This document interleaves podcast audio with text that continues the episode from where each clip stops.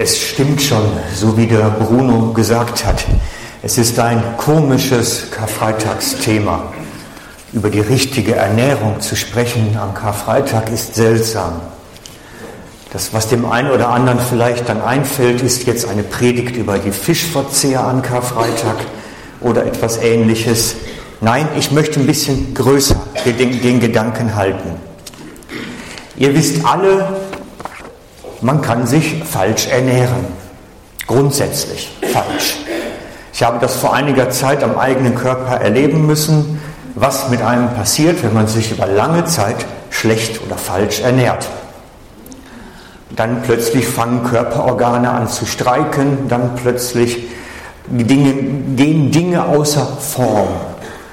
Und das kennt ja vielleicht auch der ein oder andere von euch. Wobei das ja heute auch gar nicht so einfach ist mit der richtigen Ernährung, weil natürlich bei unseren Speisen sehr viel geschummelt wird. Ich weiß nicht, ob ihr das schon mal erlebt habt oder mal gesehen habt im Fernsehen. Ich habe vor einiger Zeit abends spät eine Sendung gesehen, da wurde ein Erdbeerjoghurt rückwärts gemacht. Also er wurde wieder auseinandergenommen. Und man hat festgestellt, in diesem, an der Kirschjoghurt, oh, nichts Falsches sagen, Kirschjoghurt. Und bei diesem Kirschjoghurt stellte sich heraus, es war da drin eine Viertel Kirsche. In einem ganzen Bio-Kirschjoghurt. Rot wurde der allerdings dann durch Farbstoff. Und hinzu kam der Geschmack von Ahornholz. Weil Gepresster Ahornholzsaft gibt Kirschgeschmack. Und so wird natürlich im großen Stile geschummelt, egal wobei. Es ist gar nicht sich einfach so richtig zu ernähren, wenn man nicht weiß, was da drin ist. Und das Gleiche kann natürlich auf geistlicher Ebene auch passieren. Man kann sich geistlich schlecht oder falsch ernähren und wundert sich dann nachher, wenn Dinge außer Form geraten. Und wundert sich, wenn da etwas nicht nachkommt in uns. Und man merkt es dann erst meistens viel zu spät. Wir haben es bei unserem Körper gemerkt, als wir zum Arzt gegangen sind und der gesagt hat, jetzt geht's nimmer. Dann hat der Körper einfach nicht mehr mitgemacht. Aber was ist, wenn wir uns geistlich falsch ernähren? Wer sagt mir dann, da gerät etwas außer Form. Ich hoffe, die Geschwister spiegeln einem dann das. Ich möchte heute euch etwas zu geistlich guter Nahrung sagen. Das ist gar nicht so einfach. Es ist ein sehr schwieriges Kapitel. Und es hat sehr, sehr viel mit Karfreitag zu tun. Als Text für diesen Gottesdienst habe ich ausgesucht Johannes 6. Wer mitlesen möchte, mag mitlesen ab Vers 47 ist das, Kapitel 6 ab Vers 47. Das ist ein längerer Absatz und ich lese ihn, versuche ihn langsam und deutlich vorzulesen, dass es jeder mitbekommt. In den alten Übersetzungen wird der Text eingeleitet mit wahrlich, wahrlich. Und immer dann, wenn Jesus wahrlich, wahrlich sagt, ist das so etwas wie ein Start mit einem Ausrufezeichen. Bitte passt jetzt ganz genau auf. Das ist wichtig. Also Jesus beginnt den Text mit wahrlich, wahrlich. Ich versichere euch, wer glaubt, hat das ewige Leben. Ich bin das Brot des Lebens.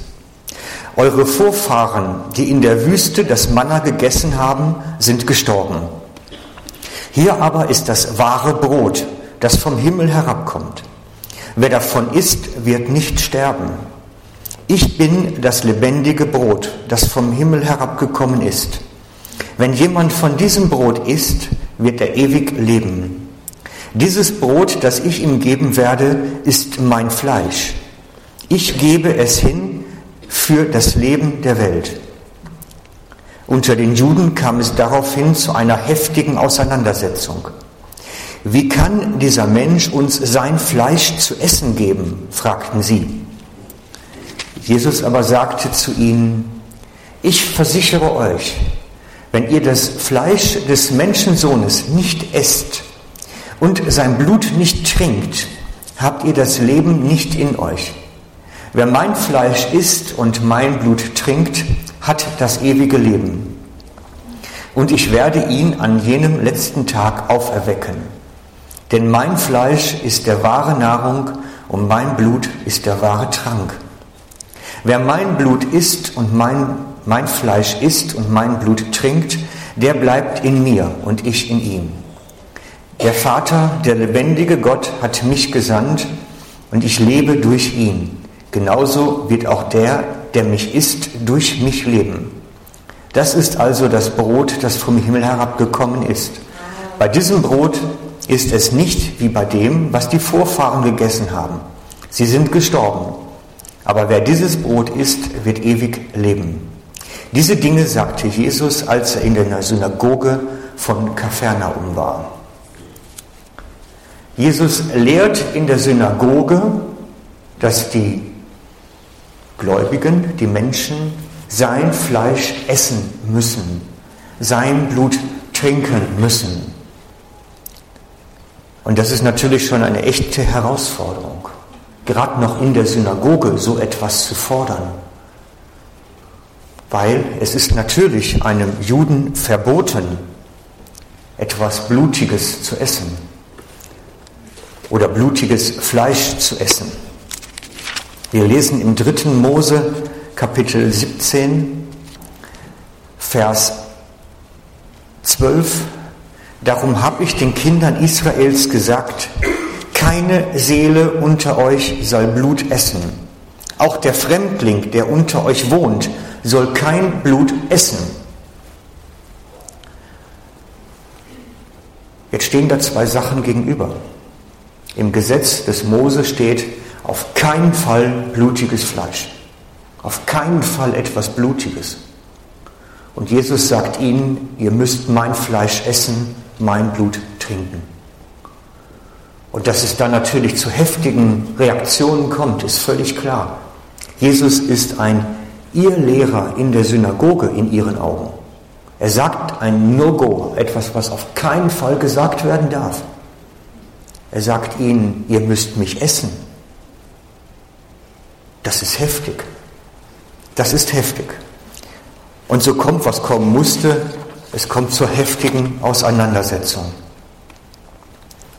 Sie haben das Wort Jesu wörtlich genommen, ganz genau beim Wort. Und dabei war es eher eine bildhafte Sprache, in der Jesus ihnen versucht hat, etwas klarzumachen, etwas Bildliches. Und im darauffolgenden Text erklärt er es ihnen dann auch. Wie ist also die Rede Jesu zu verstehen? Was hat er wirklich gewollt, als er das gesagt hat? Was hat er wirklich vorgehabt? Am Anfang der Rede, noch vorher, bevor das Vorgelesene gesagt wird, beginnt er, da ist es, es beginnt ja bei der großen Speisenvermehrung. Die Menschen sind zu ihm gekommen, weil er Speise vermehrt hat. Und sie waren begeistert. Und da sagt er ihnen, ja, es ist gut und recht, dass ich euch Brot gebe, was euren Körper am Leben hält. Dass ich euch Wasser gebe, was euren Körper am Leben hält. So wie das Manna in der Wüste das Volk Gottes zum Überleben gebracht hat. Es hat überlebt durch den Manna-Regen in der Wüste. Es hat überlebt durch den Felsen, der Wasser gab. Wo der Korintherbrief sagt, es war Christus, der schon bei ihnen war. Das heißt, Gott hat sie schon in der Wüste übernatürlich versorgt, damit ihr Körper überlebt. Und nun sagt Jesus, ich will euch etwas geben, dass ihr in Ewigkeit überleben könnt dass ihr mehr als den Körper hier eure Seele in Ewigkeit bewahren könnt. Er versucht ihnen das darzulegen. Es geht mehr um sein Fleisch, was er gibt, damit sie in Ewigkeit leben können. sein Blut, was er vergießt, damit sie auf die Ewigkeit hin überleben können. Mein Körper ist das Manna, das Brot zum ewigen Leben. Mein Blut ist das Wasser zum ewigen Leben. Es erhält zum ewigen Leben. Und er bezieht das dann auf Wort und Geist in dem Text. Und das möchte ich ein wenig darlegen, weil das ein bisschen kompliziert scheint. Er erklärt den Jüngern nämlich eigentlich seine Rede selber und sagt, hey Leute, das war übertragen. Als er merkt, wie sie verrückt werden, sagt er ihnen, das war übertragen, das war ein Bild und erklärt dann selber. Die Jünger sagen ab Vers 60, im Johannes 6 ab Vers 60, empört sagten viele seiner Jünger, was er da redet, ist eine Zumutung. In anderen Texten steht es noch krasser. Wie kann man von jemandem verlangen, sich so etwas anzuhören? Jesus war sich bewusst, dass die Jünger über seine Worte empört waren. Und er fragt sie, daran nehmt ihr Anstoß? Und was werdet ihr sagen, wenn ihr den Menschensohn in den Himmel zurückkehren seht, wohin er vorher war? Der Geist ist es, der lebendig macht. Das Fleisch ist dazu nicht fähig. Die Worte, die ich euch gegeben habe, sind Geist und Fleisch, sind Geist und Leben. Ich möchte dieses mit Fleisch und Geist und Leben mal versuchen anschaulich zu machen, weil es dünkt, ist mir ein bisschen kompliziert. Und ich habe mir überlegt, mit was für einem Bild kann ich das darstellen und möchte etwas versuchen. Wie gesagt, es ist ein Versuch. Meine Zeichnungen sind bekannt. Ich hoffe, sie sind erkenntlich auch heute.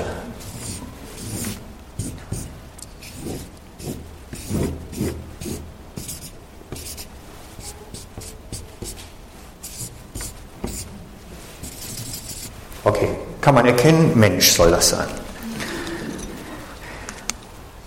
Wenn Gott jetzt nun einen Gedanken hat zu seinem Leben, Gott hat einen guten Gedanken zu seinem Leben, zu unserer aller Leben. Also das könnte ich jetzt für mich nehmen oder ihr für euch. Also Gott hat hier oben einen Gedanken.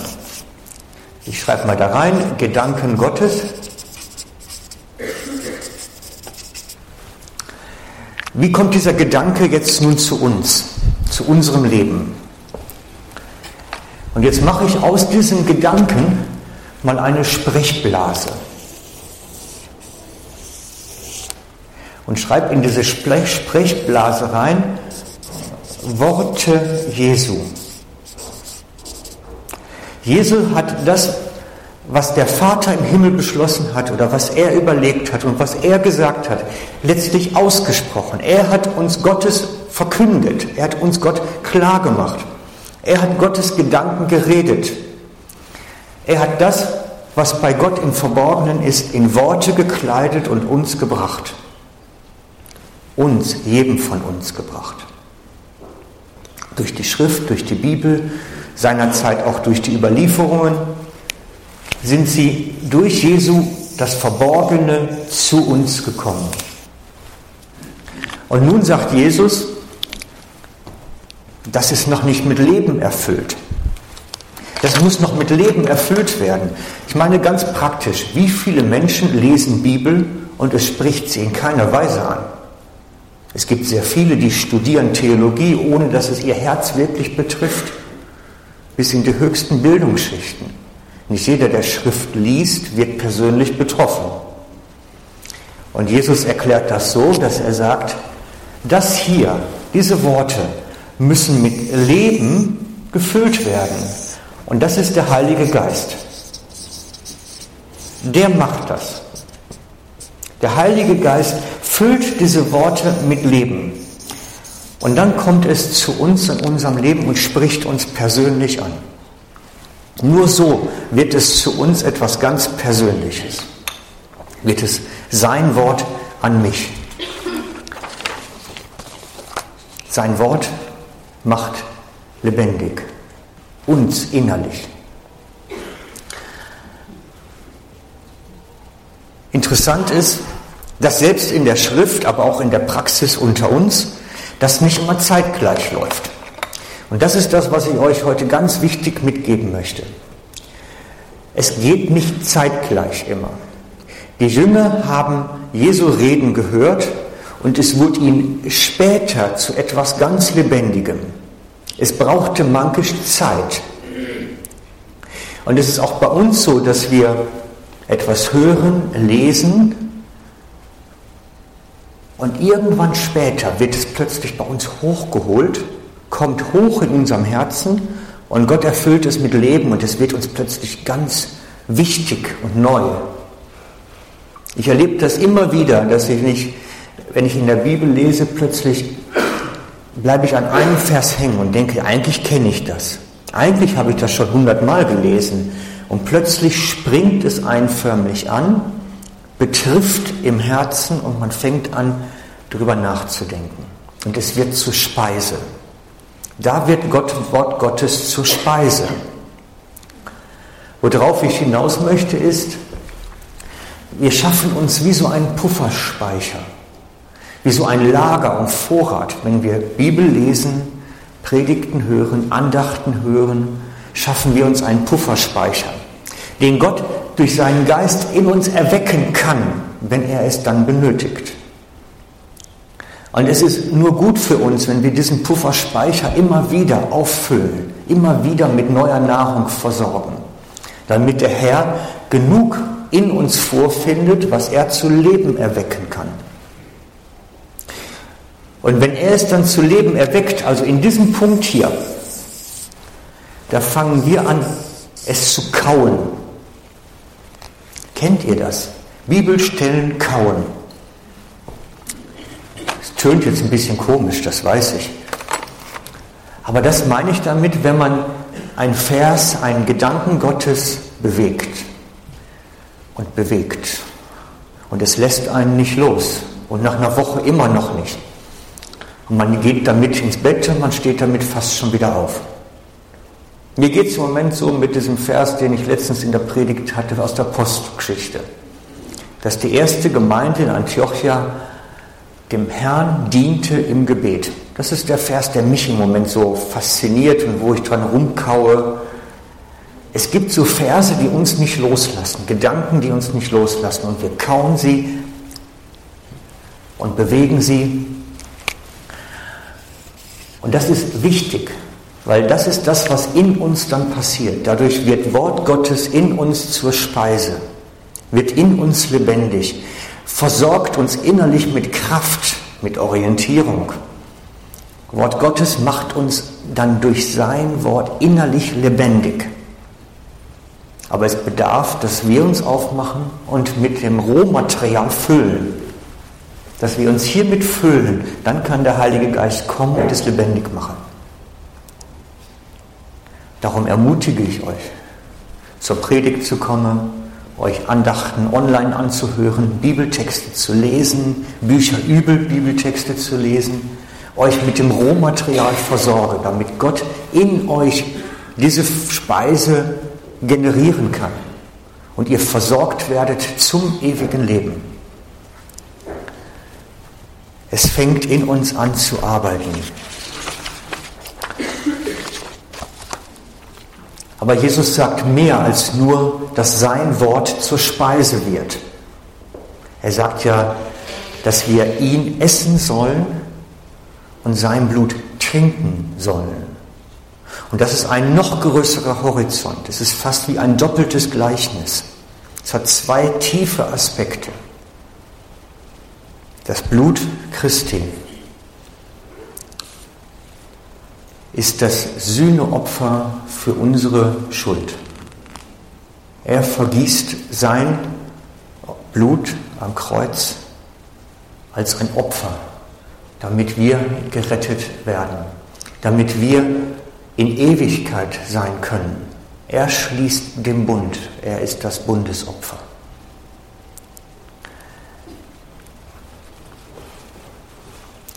Im 1. Johannes 1.7 steht, das Blut Jesu Christi reinigt uns von aller Schuld. automatisch jeden? Ich frage das jetzt mal so in den Raum. Automatisch jeden? Besteht da erstmal, es reinigt uns von aller Schuld. Aber da steht noch etwas anderes davor.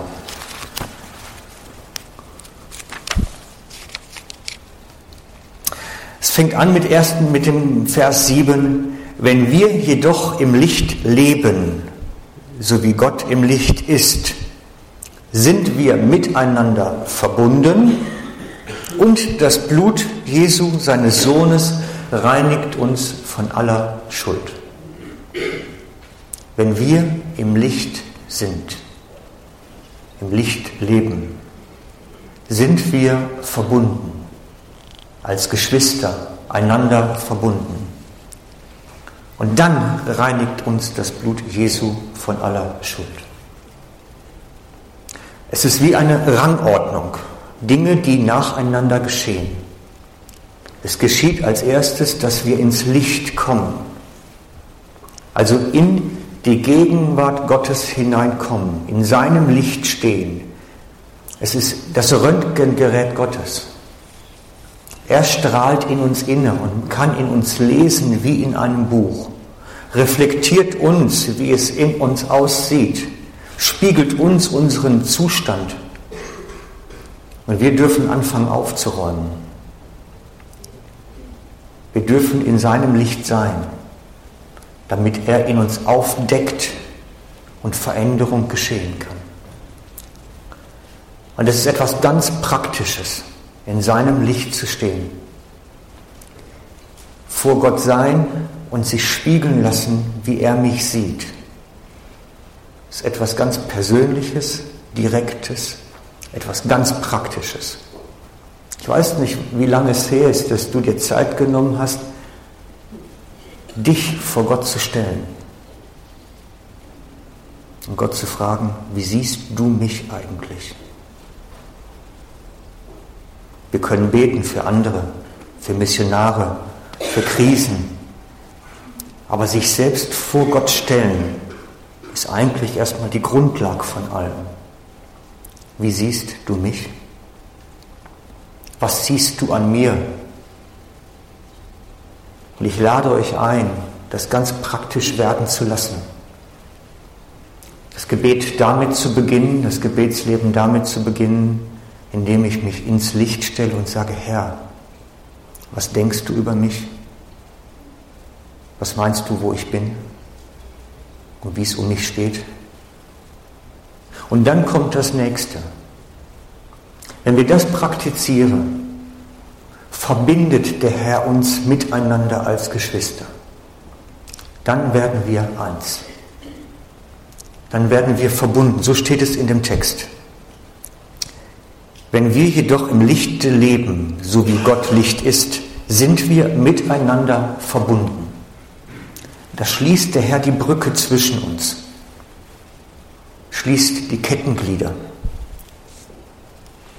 Und dann kommt der Satz, und das Blut Jesu reinigt uns von unserer Schuld. Das heißt, der Herr spiegelt mir im Gebet, wie es in mir aussieht.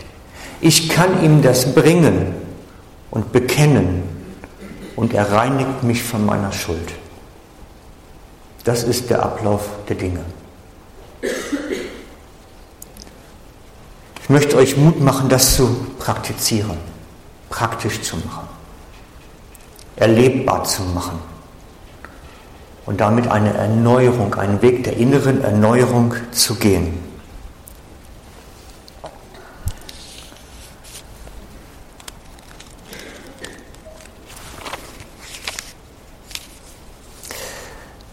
Weil Jesu Blut reinigt. Er hat sein Blut vergossen für mich.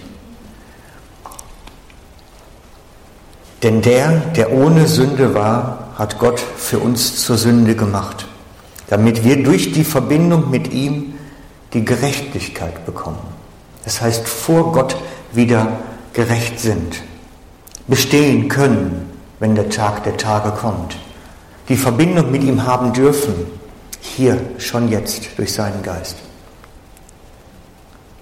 Sein kostbares Blut reinigt uns von aller Schuld.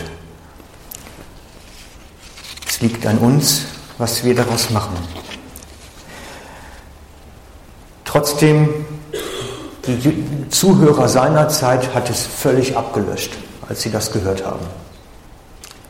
Allein schon an dem Moment, wo Jesus gesagt hat, ihr müsst mein Fleisch essen, mein Blut trinken, da haben sie zugemacht und waren eigentlich kaum noch empfänglich für alles das, was nachher kommt.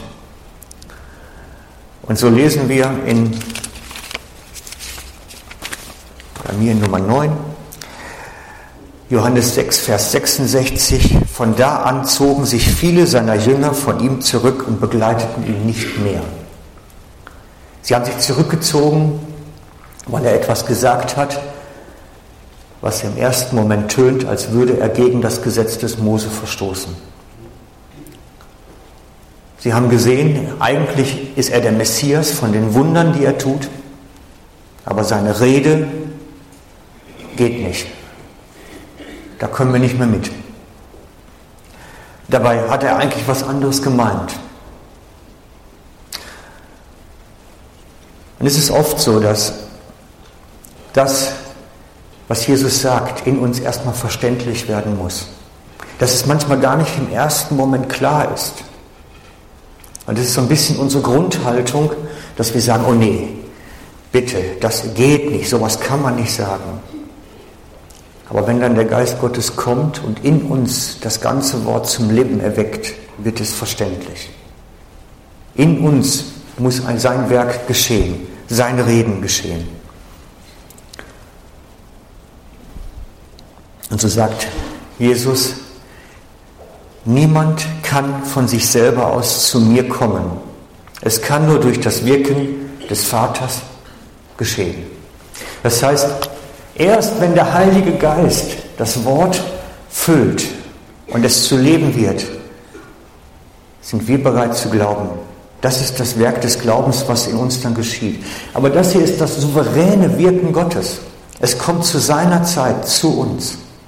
Es ist nicht machbar, nicht kontrollierbar. Er wirkt souverän. Und wir haben es nicht in der Hand. Manchmal braucht es lange Zeit, bis sein Wort verständlich wird. Manchmal geht es ganz schnell.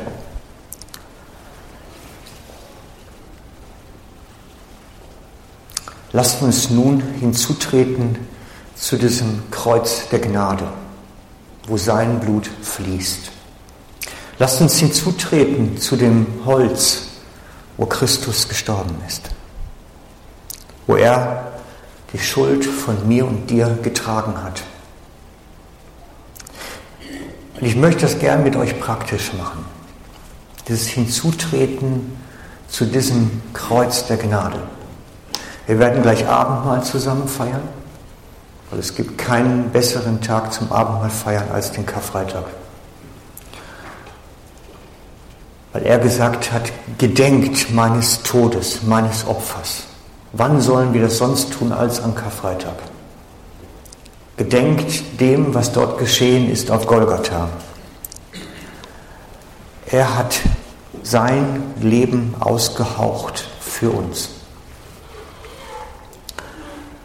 Und ich hatte eigentlich damit gerechnet, dass wir heute eine ganz kleine Gruppe sind, also Karfreitag ist oftmals der Tag, wo man sagt, da kann man ausschlafen.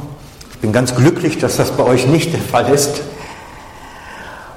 Und hatte deswegen eine ganz einfache Form von Abendmahl vorbereitet heute. Etwas anders als sonst. Weil wir einige in Ferien sind. Und die Überlegung geht dahin, dass wir es einfach dann in zwei, drei Gruppen machen. Vielleicht machen wir das in vier Gruppen, weil wir vier Blöcke sind. Von rechts nach links. Und zwar, dass der Block dann einfach die, die möchten, nach vorne kommen, einen Halbkreis bilden und wir dann Brot und Wein durchgehen lassen.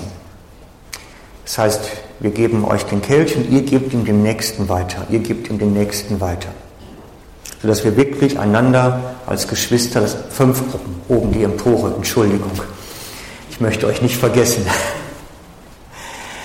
dass wir wirklich einander den Wein und das Blut Christi reichen, einander als Geschwister das Brot weitergeben.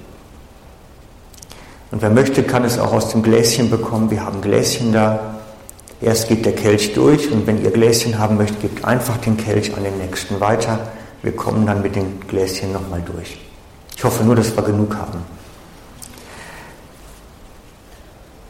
Ich möchte jetzt eingangs euch bitten,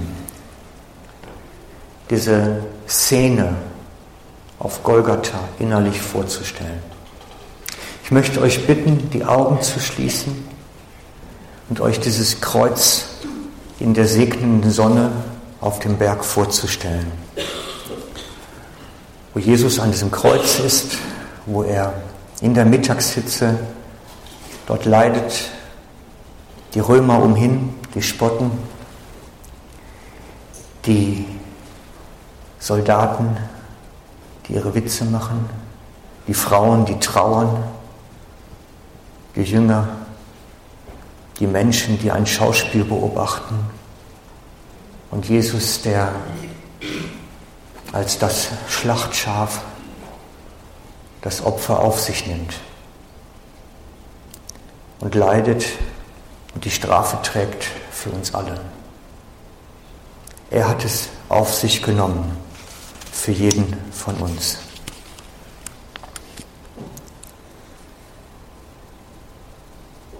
Jesus sagte zu, das ist mein Leib, der für euch geopfert wird. Wenn ihr dieses Mal feiert und von dem Brot esst, dann ruft in euch in Erinnerung, was ich für euch getan habe. Und dann sagte er, dieser Becher ist das neue, der neue Bund, besiegelt in meinem Blut. Wenn ihr künftig aus dem Becher trinkt, dann ruft euch jedes Mal in Erinnerung, was ich für euch getan habe. Seid also darüber im Klaren, jedes Mal, wenn ihr von dem Brot esst und aus dem Becher trinkt, verkündet ihr den Tod des Herrn, bis er wiederkommt. Jesus, und wir danken dir von Herzen und können es kaum mit eigenen Worten erfassen, was da geschehen ist auf Golgatha dass du freiwillig in den qualvollsten aller Tode gegangen bist, dass du wirklich diesen Qual auf dich genommen hast für uns, für unsere Schuld, denn du hast ja keine an dir gehabt.